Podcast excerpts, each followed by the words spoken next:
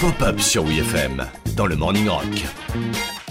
Il y a un endroit où vont invariablement végéter les icônes vieillissantes de la pop culture, et pour y aller, dans la vraie vie, faut une fusée. Espace, frontière de l'infini, vers laquelle voyage notre vaisseau spatial. Évidemment, impossible de parler de héros dans l'espace sans penser à James Bond et Moonraker. En 1979, après déjà une dizaine de films, les scénaristes savent plus trop comment renouveler la franchise jusqu'à ce qu'un grand génie ne suggère d'envoyer Bond dans l'espace. Oui, pour faire comme dans Star Wars qui cartonne à l'époque. From Earth to the most spectacular adventure in space, Moonraker. Sauf qu'en 1979, Roger Moore, il a déjà 52 ans, et ça se voit, et il n'y a pas de scénario dans le film, et ça se sent, même le méchant qui a l'air d'un jardinier du château de Versailles, il sait pas ce qu'il fout là. Vous êtes amoureux de vos fleurs, quoi Non, même pas. Même pas D'ailleurs, il y a une scène dans laquelle Bond pilote un hélico depuis les USA pour aller voir le méchant, et la scène suivante, paf, il atterrit à Versailles.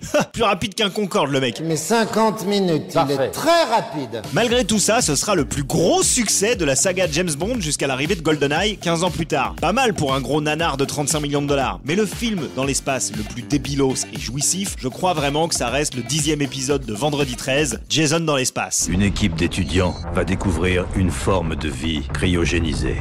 Après avoir été cryogénisé et renvoyé en orbite pendant 400 ans, le tueur au masque de hockey est décongelé. Ah bah c'est con Pour une fois qu'il pouvait vraiment faire du hockey sur glace, et s'en prend à des adolescents du futur qui, grosse coupe, sont tout aussi cons que les adolescents du 21e siècle. Il est plus là, je crois. Bah alors pourquoi Tu vas pas jeter un œil pour vérifier? Jason X, c'est un mix entre Vendredi 13 et Aliens, mais avec zéro budget, zéro casting, zéro réalisateur. Enfin si, il y en a un, David Cronenberg, mais il fait un caméo. C'est quand même un réalisateur multi-récompensé, détenteur de la Légion d'honneur, qui apparaît au début du film et se fait trucider direct. Pour info, il est prévu que le prochain Fast and Furious aille aussi dans l'espace. Eh, ça va rouler à la vitesse de la lumière, mon pote, hein Mais dans l'espace, personne n'entendra vos pneus crisser. 25 litres au 100, 935 chevaux et à 380, vous n'êtes pas encore à la moitié de l'accélération. Avec Vega Missile, vous êtes satellisé. Vous êtes sur une autre galaxie.